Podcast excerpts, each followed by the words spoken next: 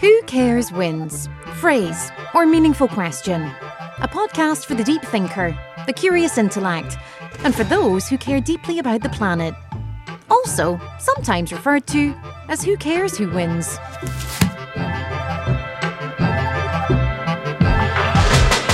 Hello, and welcome to Who Cares Wins with me, Lily Cole. I'm deeply in love with and also very concerned for our planet. And in this podcast series, I want to unearth different climate solutions that we can get on board with, including looking at contradictions and divergent opinions. And in case you're not a walking Wikipedia, we'll be hearing more from our lovely producer, Kelsey, who'll be springing in from time to time to help clarify any moments or statistics for you. You'll recognise her by the lovely Scottish accent she has. Hi, Lily. Hi. I'm so excited we're back for a new series and we've got some very exciting guests lined up. We have indeed. Joining me today to kick off season two is the comedian, author, host of the global hit podcast, The Guilty Feminist, and just all round icon of feminism. It's Deborah Frances-White. We talk feminism, climate change, and her encounters with Mother Ayahuasca herself.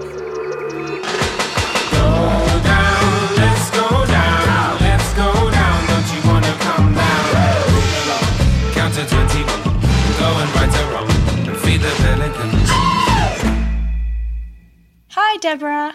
Hello, Lily. What an unqualified delight to see you. Oh, it's purely like deeply qualified. In fact, so qualified. Can you see on my background a red frame? Yes. Can you see who's inside that red frame? Oh, I can. Is that me? It's Is you. that wild? That's you in Wild. So I- beautiful. The card you sent me, I um folded it and framed it. Oh, and you're sitting wonderful. you're you're behind my back right now, which feels and in front of my face on the computer. So it's quite surreal. How are you? How is your life going at the moment? Is your cup half empty or half full today? My cup runneth over, and that is both a good and a stressful thing. I'm very grateful for what is coming my way, opportunities, but I am only one human being, and there are only so many hours in the day, and I sometimes get that stress point on where I'm like, "You're doing too many things." But do you know what? My trip up the Spanish mountain to do some ayahuasca has really helped me because I can plug into some of the techniques that I learnt up there while uh, in an ayahuasca ceremony to ground myself and to help myself breathe, which is wonderful. Yeah, well thank you. Thank you so much for giving us an hour and I know very well that feeling of overwhelm. I mean, you, I want to do, I want to do this. This isn't the problem. The problem is all of the admin and the other things around this. This is a joy. This is where I want to be. Well hopefully yeah, we can give you a joyful hour of calm and an insight that gives you some inspiration for your, the rest of your admin and maybe inspire some listeners too. So I want to get deep into ayahuasca, and that was a large part of the inspiration for for wanting to talk to you today. First interruption of the day. For those who don't know, ayahuasca is a plant based psychedelic. It's been used for centuries by natives of South America and is used most commonly in religious rituals and for therapeutic purposes, and has been described as one of the basic pillars of the identity of the Amazon people. Traditionally, a shaman or experienced healer leads the ayahuasca ceremonies.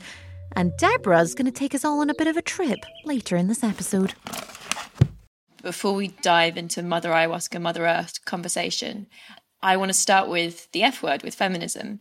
So I'd written a chapter of my book, Who Cares Wins, on gender equality and the environment. And I was sort of blown away when I wrote it by the kind of the depth and number of intersections between issues around gender and our environmental situation, both from a kind of problems and solution space. I think it's important to actually just address the bigger concept of like gender equality and feminism. I maybe maybe speak to sort of naysayers of which there are still many especially i think in you know countries like england where we have made a lot of progress that would argue that feminism is not so relevant anymore. And um, who better to speak to about that than you? Hurrah! deborah Frances-White icon of feminism. So so can you please uh, tell us why you have devoted so much of your life to kind of talking about feminist issues, the guilty feminist, the podcast and your book being this kind of huge movement that's, you know, galvanized hundreds of millions of listeners worldwide. Why did you go down that pathway and what's your position on the need for feminism today? Well, when I was 14, uh, my family became Jehovah's Witnesses. So I spent from my mid teens into my mid 20s in a high control group uh, or a cult, if you like, that was run exclusively by men. And there is not a single decision in the history of the Jehovah's Witnesses that has been made by a woman. Even when to clean the Kingdom Hall is made by a man. like the tiniest minutiae is it's all done by men. And so the macro and the micro is totally controlled. And it's a high control group because it it's one in which you cannot have any friends outside and the punishment for leaving is shunning and that leaves you totally alone. So when i first left i was completely completely alone. And if you stay in it if you do something that is frowned upon other members of the congregation will report you to these men and then these men will come to your door and say say it was you and me and we are both in a congregation. Someone might come to my door and say sister lily said that she saw you having a coffee with a worldly woman that you work with and you've been socializing with a worldly woman. And then I would have to make an excuse and say, oh, yes, I was, but she's my boss and she just wanted to go over some work things. And so, you know, we had a coffee together, but actually it became an opportunity for a witness. And I told her about the Paradise Earth and uh, I gave her some watchtowers. And then that would be like, okay, but if you, you shouldn't socialize with her. So, it, you know, and I might then think, oh my God, I'm so worried about Sister Lily's spirituality because I saw her wearing a really short skirt in town or something like that. And so men, they're just like, you know, two window washers and a plumber will come to your door and tell you how to run your life. And there's nothing wrong with those professions, very noble professions. But it's just like those professions do not have any training about how human beings interact with each other. And so it's really damaging to your self esteem. So when I came out, I was absolutely desperate to become a feminist. But I would always had this bubbling up inside of me and I would always talk about it. And I wasn't meant to talk about it, but I would always sort of rail against these injustices. And because I was seen as quite a devout, you know, full time door knocking Jehovah's Witness, I, that was laughed off a little bit. But when I left, you know, I came out into a world that was all kind of girl power and uh, ladette culture. I went to university in 1997 after I left the Jehovah's Witnesses, and then I came out into the of uni in the year 2000 into the noughties. You know, it was a climate of of slut shaming, of body shaming. You know, so when in the you know in the 2010s this new wave of feminism came about, I desperately wanted to be on this train. But all the feminists I could see in the public eye were so strident, so sure, so funny and angry at the same time and brilliant. And I was like, oh, well, I don't know that I'm doing it right. Like, I'm a feminist, but this is true. One time I went on a women's rights march and I popped in to a department store to use the loo, got distracted trying out face cream, and when I came out, the march was gone. And I was like, oh God, I'm just going to have to put my sign in a bin and leave, put my sunglasses on and rush the other way. So I thought I didn't really qualify in some way or another, that I wasn't doing everything as well as I could see these women in the public eye doing it.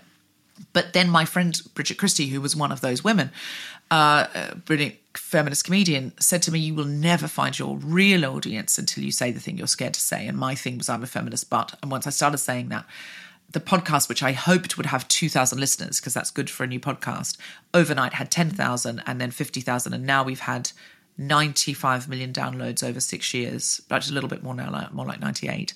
So, you know, that's a phenomenal uh, thing because, and I think it's, it has a magnetic quality because what we're saying is you don't have to be perfect to be a force for meaningful change. And it's a very entertaining, funny space where we can also change gears and go into something uh, more important or serious and then, you know, cut that with a well timed laugh. I think we desperately, desperately, desperately need feminism right now because society is increasingly uh, fractured. Equality is something we've always been striving for, but it feels like two steps forward, one step back. And, you know, the climate crisis, war, there's so much going on in the world. And I, you know, the world's been run by posh white straight men for so long. I am waiting for their crisis of confidence. I'm waiting for them to go, do you think someone else should have a go at this? Because this is not going as well as we thought it would. Yeah, I get. Yeah, I hear you. I love the exploration of hypocrisy, and it's sort of not surprising to me that maybe that's a big part of the the draw, because I think so often with kind of any kind of moral crusade, there can accidentally be this kind of self righteous sense of certainty. And that's really off putting and it's really problematic because nothing's ever that simple. I was terrified to write the book when I wrote Who Cares Wins and to publish it because I've always felt like such a hypocrite, you know, and and does the hypocrisy of being an environmentalist that it's almost impossible to mm. live in this century in our societies um, and kind of operate within our systems and not be part of the destruction of our planet in some way or form does that hypocrisy mean that I should just shut up? Like I'm sure many right wing media would like people like me too. Oh, no. Or are we allowed to be hypocrites and still talk about the world we want and the the ways in which we want to see change happen? And so I've tried to always I've sort of done a similar, maybe with, with less of a humor, but kind of I'm an environmentalist, but over and over again to sort of give myself permission to speak and also maybe to try and invite other people to feel permission to engage in this topic even though it's complicated and even though it's impossible to be perfect. Well, the problem with the way capitalism is set up is you can either withdraw from the system and be the best environmentalist that you can be, or but then what you will lose is your share of the social capital. And without your share of the social capital, your voice will not be heard. And so you can compromise by going, well, I'm going to stay in the system, and that means I have to fly to this convention to speak, or uh, I have to, you know, go to this party and wear a nice frock and get to speak to the right people and maybe influence somebody. Have you been stalking my life? I mean, I've got a pretty good picture of it, Lily. I've hung out with you a little bit, and uh, I'm like, you know, these are these are the things that we need to do. Or you can say, right, I'm going right off the grid. I'm going to get a bit of land. I'm going to start a commune. We're going to grow our own vegetables and we are going to completely withdraw from the race. But then who is going to hear you? Then you have to rely on someone with social capital who is themselves compromising to come and shine a light on you. Yeah. And so you've got to be one of those. So for me, I think we need radicals and we need pragmatists always through history. Every every single time we've got change, we've got radicals shouting, not good enough, not good enough, not good enough. But I noticed whatever the radicals were shouting about 20 years ago that seemed extreme, the pragmatists are enacting today. Mm. The radicals now are saying this isn't good enough. And we need those voices. The pragmatists are asking, what can we get done by Wednesday week? Yeah you know like i want to, i want to know what i can get done in a reasonable time frame and i hang out a lot as a feminist an intersectional feminist with people going down with capitalism dismantle the system you know defund the police. And i'm like yeah great. But what can we do now that uh, that makes today a little bit better that resources people more? That's where i naturally sit. And I would suggest me trying to be a radical won't work. It's not my authentic self. And nor should I be asking radicals to be more pragmatic because we need to work in harmony. And what I would say that you have, Lily, is social capital because you have a profile. Now, you can ditch that social capital and go and live on uh, a commune ranch somewhere, but then you don't get to shine a light on the voices around the world that wouldn't be heard unless you amplified them. So it's a choice you need to make. And at some point in your life, you might go, I'm more radical and pragmatic. Screw my social capital. I need to do what I need to do. I'm going to take my daughter and we're going to live somewhere. You know, that, that may come to you. But I would say what you do has value and don't underestimate the value of the platform you have, the profile you have, the connections you have. This is my uh, therapy session. for everyone listening. This is my therapist, Deborah. I'm glad you get to meet her, my life guru. Um, you know what I'm saying, though? Like, I totally know what you're saying. And I have for sure, I, have identified as a pragmatist for a long time and occasionally be tempted by radicalism. And I think I've gotten more and more authentic in a radical approach, you know, like I've kind of stepped away from um, the system more and more, but I've still definitely got a foot in it. And both because it's fun sometimes, if I'm being t- totally honest. You know, it's fun to do trips and to meet interesting people. That is the mode of kind of change and operation that makes sense to me at this point in time. Because as you say, if I just lived off grid, if we all, if, if everyone who made that decision just lived off grid, as my friend Mark Boyle did, and I think he's probably the, the environmentalist I respect maybe most in the world of, of people I've met trying to put their, their values into action. The reality is the system won't change you know, that we actually need people inside the system trying to change it if we have a hope in hell of of not destroying um, the ecosystem. But I do think we need people also going. This is what it means to live off grid. This is Totally. you know, this is Totally. this is what it looks like, and also this is the only thing I can do now because I'm going to implode if I don't do it. So everyone needs to follow their heart to do authentically the thing that they can do best, and that may be the best value he can offer, and this is the best value. Hundred percent, Yeah, yeah. And I love that diversity of approaches because it, it's a bit like the Jehovah's Witness cult thing, right? I think anybody who says this is the right way to live, this is the right way to do life, this is the right way to be an environmentalist, this is the right way to be a feminist. It's so it's like that philosophy of, of a right way is so problematic. Um, we are in a we are really in a bind at the moment because the internet is so unnuanced but social media certainly is so unnuanced. There is a constant demand for convergent thinking. And i don't think the world's problems are going to be solved with convergent thinking. Somebody said to me the other day i've been told i can't publish this book because i'm a privileged white woman.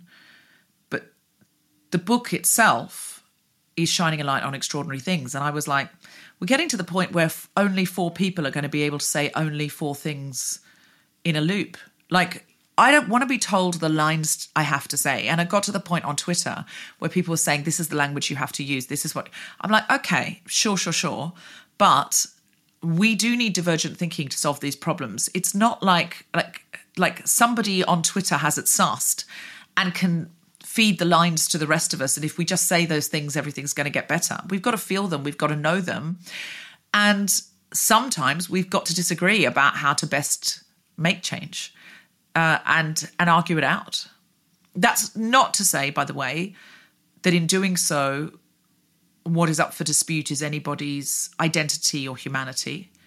Um, I I I do see the line has to be drawn there. Yeah, I don't think if people are on Twitter Twitter saying down with these sort of people, then that's that's a hard line, and I get that. But overall, if we're looking to achieve goals together, we need to be able to say, hey, you know, while we're getting there, I need to be able to compromise over here. Okay, well, I don't think you should be compromising over here. And that's a discussion that we need to be able to have. And we need to be able to live with disagreement. And the left is appalling at living with disagreement and sitting comfortably with divergent thinking. There's a beautiful quote that often gets attributed to Voltaire, but was actually apparently said by a woman, Evelyn Beatrice Hall, you probably know. I disapprove of what you have to say, but I'll defend to the death your right to say it. Mm. And I really love that kind of framework of of culture, of society, where we're we embrace diversity of opinions and thoughts and dialogue because it's only in, in embracing that that we will give each other the opportunity to learn Yeah. and give ourselves the opportunity to learn, be allowed to make mistakes, you know? Um, so, yeah, I completely agree.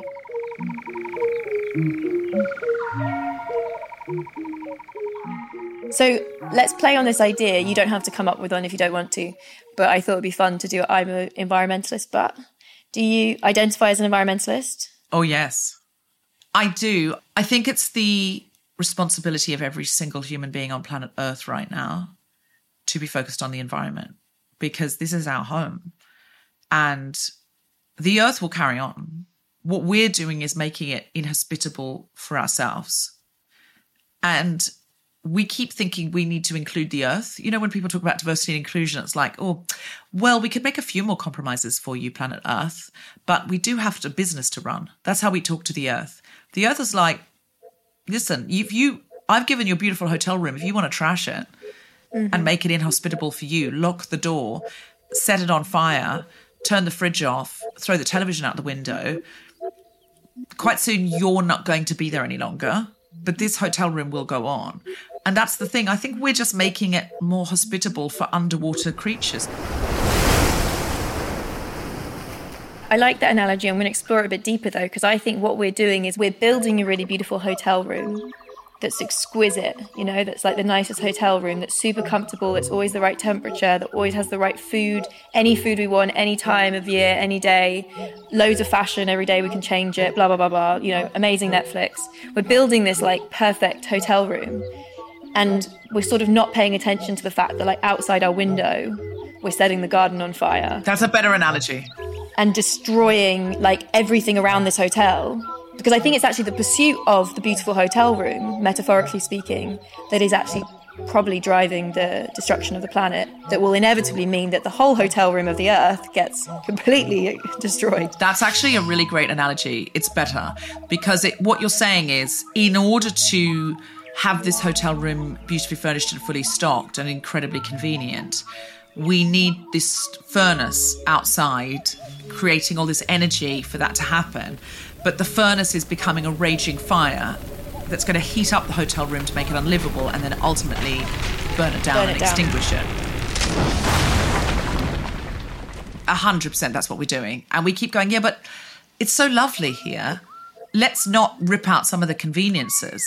Let's just turn the air condition up higher. Yeah, a- absolutely. Which of course creates more need for the furnace outside and so on and so on and so on in a horrible loop. But I think we are making the earth a, probably an hospitable environment for some underwater creatures that thrive on drinking straws. You know, at some point, the earth will be underwater and there will be some creatures that will evolve who, uh, for them, the ideal environment will be an ocean full of plastic because that's what we're creating. We won't be here anymore, but the earth will go on. The the earth will go on. But we think somehow the earth is ours. It's at our command. It's part of.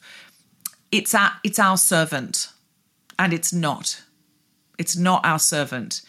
It's our home, but we are only welcome to live here as long as we create the environment for ourselves to live here, as long as we sustain the environment for ourselves to live here. At some point, the earth is going to go, You've now changed the environment to such an extent that there's nothing I can do for you. You get to be extinct now. So, are you an environmentalist? Oh, God, yeah. But I want to make changes. And I think to make that into like an I'm a feminist but uh, joke, it would be something like um, I'm an environmentalist, but I'm not 100% sure always what things can and should go in the recycling bin. I look at things sometimes and I go, well, this is plastic and it says, and I'm looking for that little logo on it. I'm like, I, I'm going to go with this is recyclable because I want it to be. But I absolutely know that you you need to know. And sometimes I'm like, I'm to look this up later. I'm in a hurry now. Let's just put it there.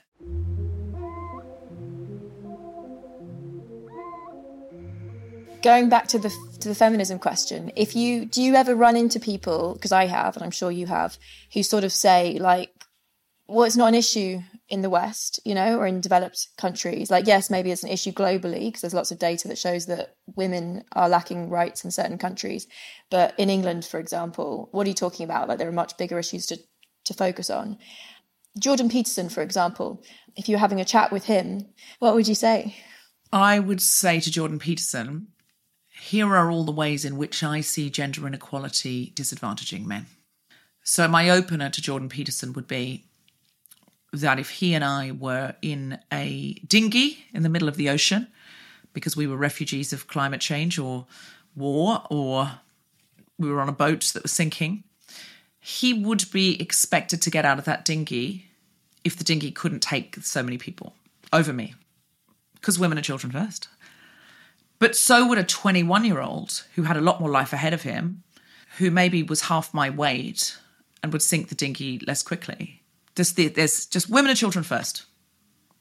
But you know, I don't know in reality if that actually happens because there's this data around the impact on women and men from different disasters globally. And they think the reason is because women often perform these kind of caretaking roles and will stay behind to look after children, stay behind to look after family, um, be sort of sacrificed in the process. That means that, yeah, kind of natural disasters and climate change is more likely to actually erode women's rights than, than men's. Lily's right. Women are up to 14 times more likely to die during natural disasters, and male survivors outnumbered women 3 to 1 after the Thailand 2004 tsunami. Those are some tricky stats to hear.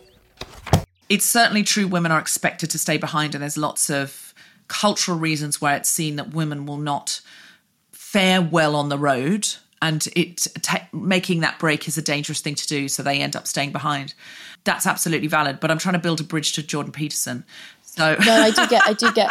Sorry, I'm trying I to give him ground, poking. Lily. I'm trying to give Jordan Peterson a great. No, but I do ground. think the point that men benefit from from gender equality is a massive one for sure. Yeah, I mean, hundred percent. So you know, in this example, I mean, I know this because my husband and I had a Syrian refugee come and live with us four years ago, four and a half years ago, and he's now very much my family. He's as much my family as anyone in the world.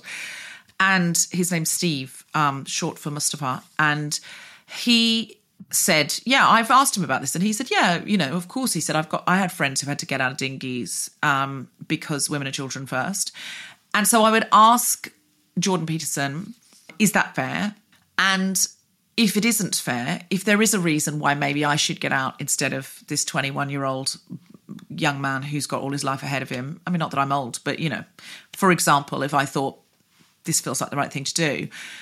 It's hard to get out of a boat of privilege. And I would find it hard. If it's two o'clock in the morning and the water is inky black and it, that there might be sharks, I can't promise you I would do the right thing and get out of that boat and let that 21 year old, or even that 19 year old young man. It's hard to get out of a boat of privilege because society says that's my place in the boat. And if I did get out, obviously I'd want it recorded and I'd want people to say, she died as she lived, a feminism. She died of feminism, gang. Look at her. Uh, because it would be seen as a generous act on my part. It would be, you know, I'm joking about wanting it to be filmed, but you know what I mean? It's like, it would be seen as a generous act. And it's hard for men to get out of a boat of privilege. So if there's 12 men on the board and they all feel they've earned their place there, which one of them is going to go, guys, some of us have got to get out of this boat of privilege because, yeah, it's great to have a, a you know a job on a board where we're paid loads of money to just have a chat, but half of our customers are women and all of us are men. So who's going to get out of the boat of privilege? Well, this seems like a perfect place to tell you about She Changes Climate, a global non-profit campaigning organisation driving awareness of the crucial role of women in accelerating just climate action. So, it was born when the UK leadership team for COP26 was announced as being 100% male. And after much hoo ha, they added two women to director level. Although several of the men on the leadership board agreed it was a problem, none of them stepped down. So I would look at all of the intersections of gender inequality. I would look at the fact that if I go down onto Camden High Street right now and I pointed at a black man and said to a police officer, he stole my iPhone, the police would go over to him and probably manhandle him and search him.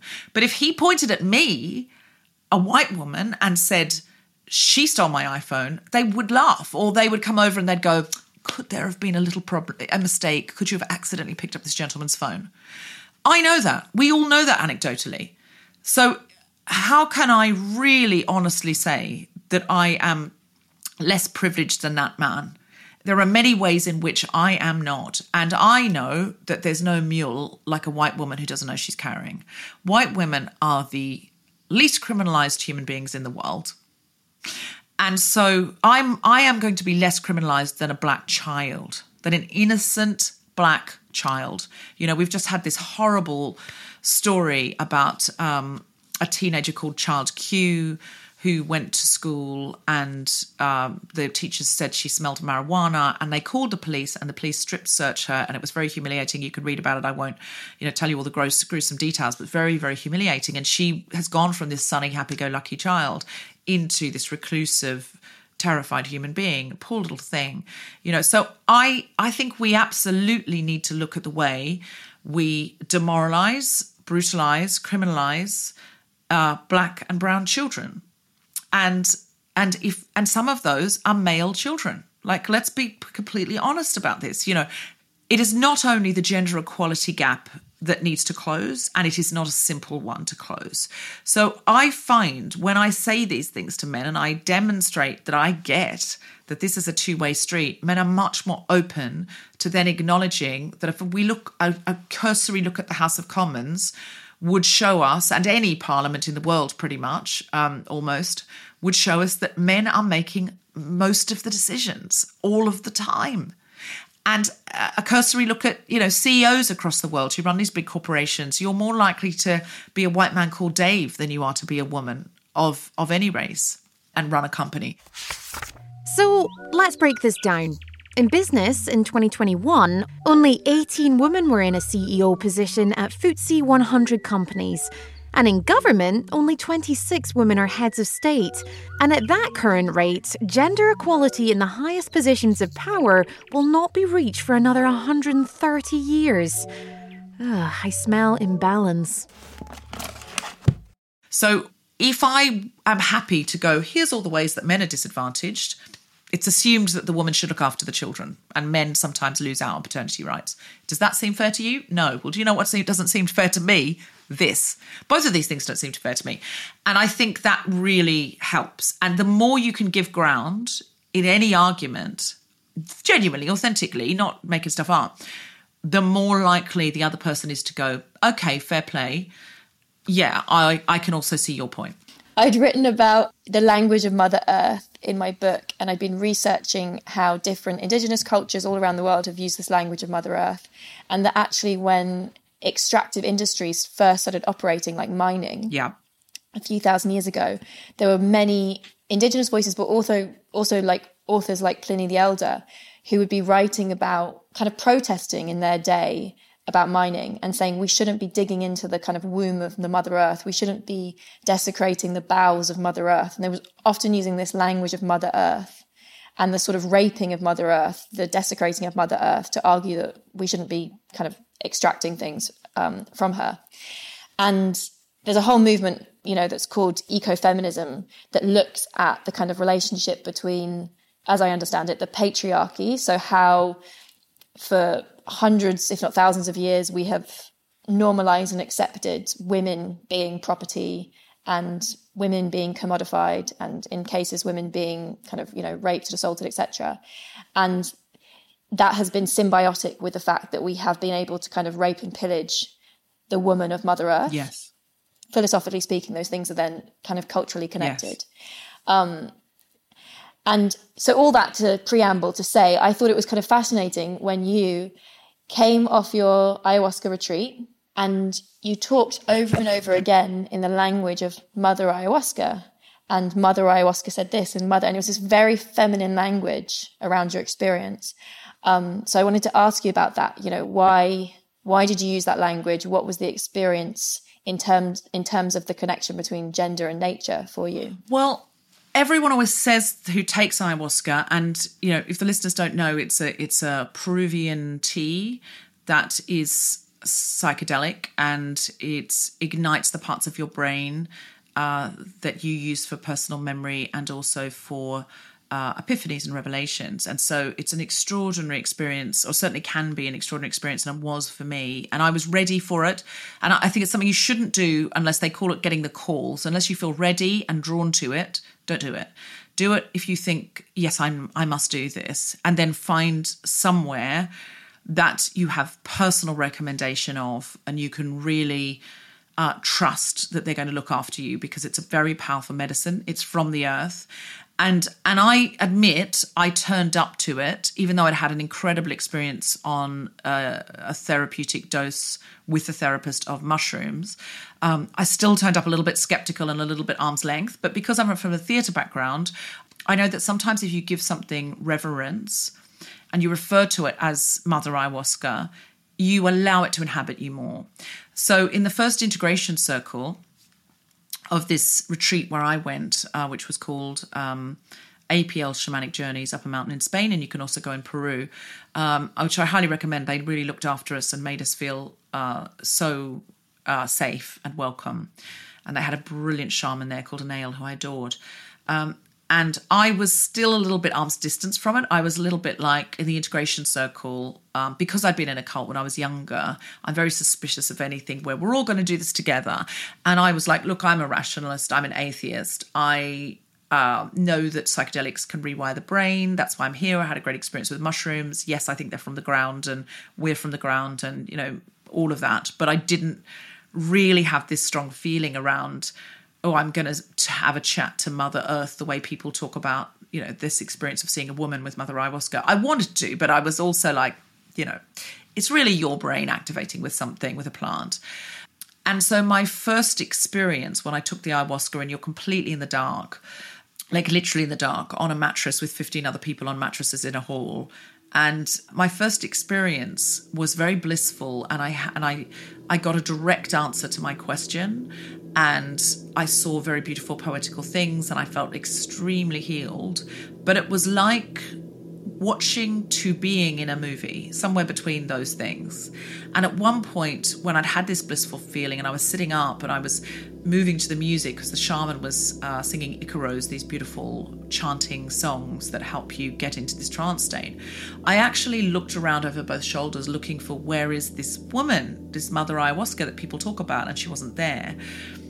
And then the second ceremony, I felt very much this woman's force, and she was hugging me, holding me from behind.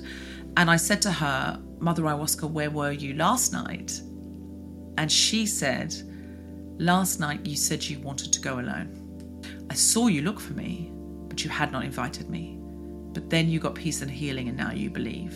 And so now you have invited me, and I'll always be here if you invite me. I'm your mother. I'm Mother Earth. You're my child. And I looked around to see her face, and she said, you can't see my face because I'm holding you. And I had a very, very, very beautiful experience. And at the end of the ceremony, the whole room got the giggles, which apparently sometimes the shaman told me happens with certain ayahuasca icaros. It's just sort of like he said it's like a an imp or something that goes into the room. It's a spirit that goes into the room and everyone laughs. And it was it was just we were just laughing from joy and the ludicrousness of the situation. I think of being up a mountain, taking this special tea and having this experience, but also the the risibility of life. You know, the improbability of life. The whole thing. We were just laughing. We just couldn't stop laughing. And then the the shaman his fingers and everyone stopped laughing at the same time. And then I saw these golden lights on this completely pitch black ceiling in the shape of a woman's face. And she said, Now you can see my face. And it was because I'd engaged in this play and this openness and this connection with other human beings. And in the third ceremony, it was so deep, it was so primal, it was like the history of life, the earth, the very first birth, the very first spark it was something so connected to the earth. And she said to me, without using words, it was just a feeling, but she said to me, human beings think they're above the earth and the earth, earth is their servant. That human beings sort of somehow think, yeah, this, you know, we live here. But like, almost like we're aliens who's found this, you know, this planet and it's a squat, you know. And she's like, no, you're from me, you are me, you're not better than this you're connected to every volcano, every waterfall, every bug, every amoeba. And I felt it. I felt it. And I saw so much beauty, Lily. I can't describe what I saw in the third one. The first two, I got answers to personal issues, and it was very clear. But the third one, I can't describe it. And I said to her, Mother Ayahuasca, like, I can't describe this to anyone ever. And she said, No, I'm taking you somewhere cannot describe to anyone who has not been there. And anyone who has been there, you do not need to describe it to them. And it was so beautiful. I was crying. I was I I can't describe the beauty I saw. It's indescribable, but I cried. I was so I couldn't I cannot tell you the love that I felt. I did not think I was capable of receiving so much love. And then after I'd seen like what felt like hours of this beauty and this love, I started to see decay, sorrow, death, inhumanity. And I was like, I don't want to look at this. And she said, No, if you want to see the beauty, you have to see the decay, the sorrow. She said, You don't have to look at it for long, but you do have to look at it. And I saw it. So I looked head on at it, and then I could feel. Uh, some of the listeners might know you it's traditional to like purge on ayahuasca you don't eat l- late in the day so you're really just bringing up you know the ayahuasca itself usually and when I saw the sorrow and the decay in the third one, I can only describe it as vomiting from my hymen, like up. It was just like it, but it was like I turned into Mother Earth. it was like I was the earth and I was vomiting up all the inhumanity, the sorrow, the pain, the trauma. It was, I've never vomited like this, Lily. It was extraordinary. It was like, it just, it was so violent. It just came out of me and out of me and out of me and out of me. And I was like, oh my God. And then once that had happened, I was able to go back into the blissful place. And I had full conversations with her about the earth and nature of the earth. And in the first two ceremonies, it was much more about me and things that I needed to heal. But in the third ceremony, it was about how she needed to heal and I needed to help. Oh, and what did she say? Well, I mean, this sounds quite spooky, but it was, it felt very natural at the time. In the first ceremony, the shaman told me that I was getting my third eye. In the second ceremony, I felt this wet uh, patch between my eyes and I tasted it and it was as real as any liquid I've ever felt or seen. And I tasted it, and it was salty. And I said, Mother Earth, are you crying? Because in the mushroom trip, I'd felt tears on my forehead and I'd looked up to the ceiling because I was indoors and I'd looked up to the ceiling and there were tears coming from the ceiling and she was crying. And she said, No, no, no, I'm not crying. And I knew she wasn't. It was just like the only thing I could think. And uh, she said, No, no, that's your third eye and it's opening, it's new, so it's watering. And in the third one, it was so real, this third eye. Every time I asked her a question, if the answer was yes, it would really water. At one point, I said to her, she was saying, Help me. You need to help me and my eye was really really really watering and i said and i said to her do you want to be a guest on my podcast like there's often people will say hey i've got a thing and i was like slightly, we were having a slightly risible conversation i was like to be fair that'd be great booking to get mother earth on a feminist podcast i mean what greater booking could there be you know you're thinking to yourself oh, i'd love to have malala i'd love to have gloria steinem or stacey abrams or Greta Thunberg, but Jesus, you know, Mother Earth, you're not going to do any better, surely. What a, what a podcast! Um, but she was saying yes, she was saying, "Yes, I need you to," and I, I and I was saying, "What do you need? What do you need?" And I said, "Do you need me to help the Amazon?" And my third eye was really watering, and she said, "Yes, it's dying. That part of me is dying, and you need to help." And it was like this desperate plea. Last night at a party after a screening, I met a woman who told me the exact same story. She had just come back from doing ayahuasca and some other Peruvian plants and she, the mother said exactly the same thing to her. I didn't tell her, she told me. I was like, oh my God. She was like, she was saying, help me, help me. I've got goosebumps as you say that, yeah.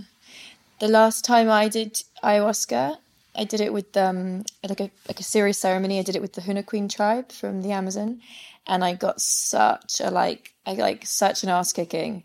I couldn't even walk, you know, and I ended up just outside the tent, lying on the earth, hands on the earth, sort of like pledging to try and help the earth because I just felt this like need, this like like sort of what you're describing, this like deep need um, to try and give back to the earth. And actually, I keep bringing it back up, I guess, because I read it last night. This Robin Kimmerer article, she says that's the question we should all be asking ourselves right now: is like, what does the earth need from us? What can we give to the earth?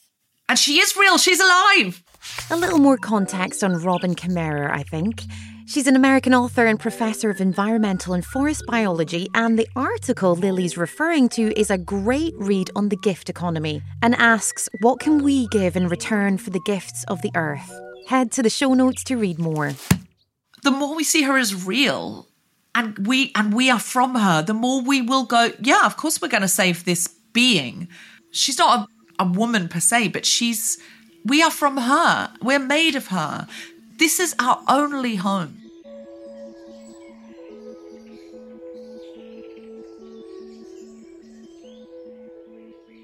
If someone has listened to this and feels inspired, what changes do you think people can make to try and be a more authentic feminist environmentalist?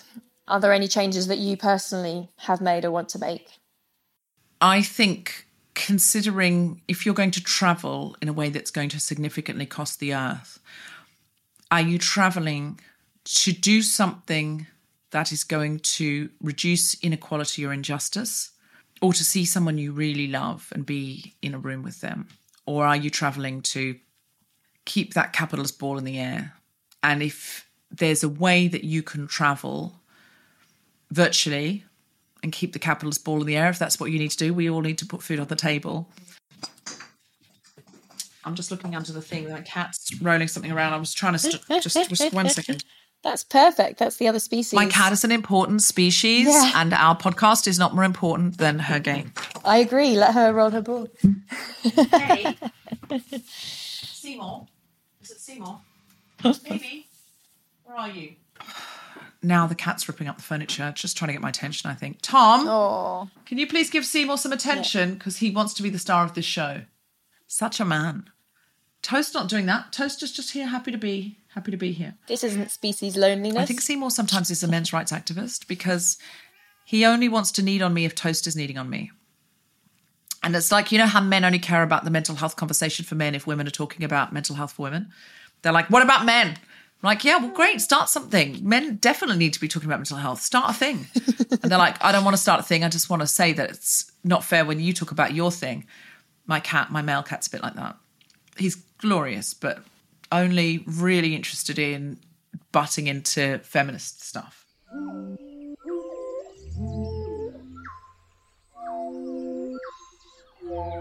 And how important is joy for you? Because I read that you were speaking with somebody I think who used to run Amnesty in, in Turkey, and she was talking about joy as an important part of kind of activism. Yeah, her name's Idil, and she was running Turkey Amnesty, and she was saying all the time, this country's going to turn into a police state. And people were going, uh, oh, no, no, don't put that negative energy out there. And then one day she was arrested on the job, uh, doing a, like a PTSD workshop with elderly people. And she was sent to a series of prisons and she's very funny. If you listen to that episode of The Guilty Feminist, it's a Christmas special from a couple of years ago. And she gives like really like TripAdvisor reviews of every prison in Turkey. Um, in a very funny way, she's like, "Well, I liked the toilets there because they were decent, but the guards were mean, and the food was okay." Um, and uh, she said that the three things you need. She's safe now, by the way. She's in Switzerland, I think. Um, but she said the three things you need for a revolution uh, and to change things uh, are first of all uh, resistance. She said every government's looking out the window, going, "How much can we get away with of our agenda?" Before the people resist, because there's more of us than there are of them. But then she said you need resilience, because if if a million people come to the first march, then half a million people, then fifty thousand, they're going they, they they know they can exhaust you, so then they can bring in anything they want. So resistance, resilience. But she said the thing the guilty feminist has that a lot of activist spaces ignore is joy, because she said joy brings people to you like a magnet, and it allows them to be resilient. It allows them not to get exhausted. Gloria Steinem said something like. Uh, if you want to have fun and laughter and dancing and sex after the revolution, you've got to have those things during the revolution. So we mustn't leave those things out. And so I would say um, get more connected to Mother Earth in any way you can. Get into nature. Psychedelics may not be for you, meditation may be for you. But sit in nature and just breathe. Be and breathe. Be and breathe. Be and breathe. Something that I got a lot of in my second uh, experience with ayahuasca was breathe like a newborn. And because I was adopted, I realized I'd never really breathed with those long newborn breaths that, you know, when you see the tummy going up and down and just breathe and be. So now I go into this space where I breathe like a newborn. And if I'm sitting in nature, I can genuinely connect. So uh, everyone can do that. It doesn't matter even if you live in the middle of a really busy city. You can, if you can get outside, you can look at the sky if there's anywhere with a little bit of grass or you can keep a pot plant on a windowsill, you can sit and stare at that pot plant and feel the leaves and connect. Um, it, it, anything that you can do, if there's a little park near you where you can take your children and just they can just feel the grass under their feet or under their fingers, anything we can do to feel more part of this planet is going to help us ultimately protect the planet and allow the planet to protect us as she wishes to. Oh, thank you, Deb. That was beautiful. Is there anything you'd like to promote that you'd like to mention? I'm currently on tour around the UK with The Guilty Feminist. If you enjoy Later with Jools Holland, uh, Graham Norton, and Michael McIntyre's Roadshow, but you could imagine that those three white men could be women and in fact invite women to play, then you will love The Guilty Feminist live show. You will find yourself feeling jubilant, triumphant, uh, full of vim and vigor. You'll be thoroughly entertained with some brilliant stand up comics, some incredibly motivating musicians who'll have you dancing in the aisles, but also some deep dive feminist chat with local feminists wherever you are. Uh, we are around the UK and then we are in Australia and New Zealand. Look at guiltyfeminist.com and you will find under live where our show is coming to you. Also, the Guilty Feminist book, um, which is a Sunday Times bestseller and has a couple of chapters on uh, confidence and one on microclimates for success, can be a really great resource to help you rethink how you yourself personally can uh, find the power to contribute your verse. You've done this before. I want to come to one of your shows. Yeah, please. Come be a guest. Don't think I'll make it to Australia, but in London, Yeah, that'd be- yeah, or in absolutely. England, that'd be nice. We'll do one.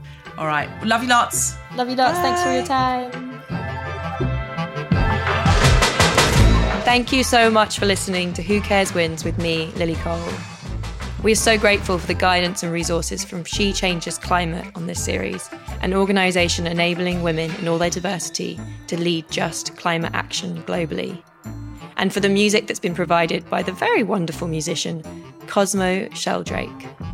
If you like this episode and would like other people to hear it, we'd be so grateful if you would rate and review it wherever you get your podcasts from. And to hear reasons to be optimistic, we have another little Who Cares Wins drop this Friday. This is a Mags Creative production. Catch you next time. Bye.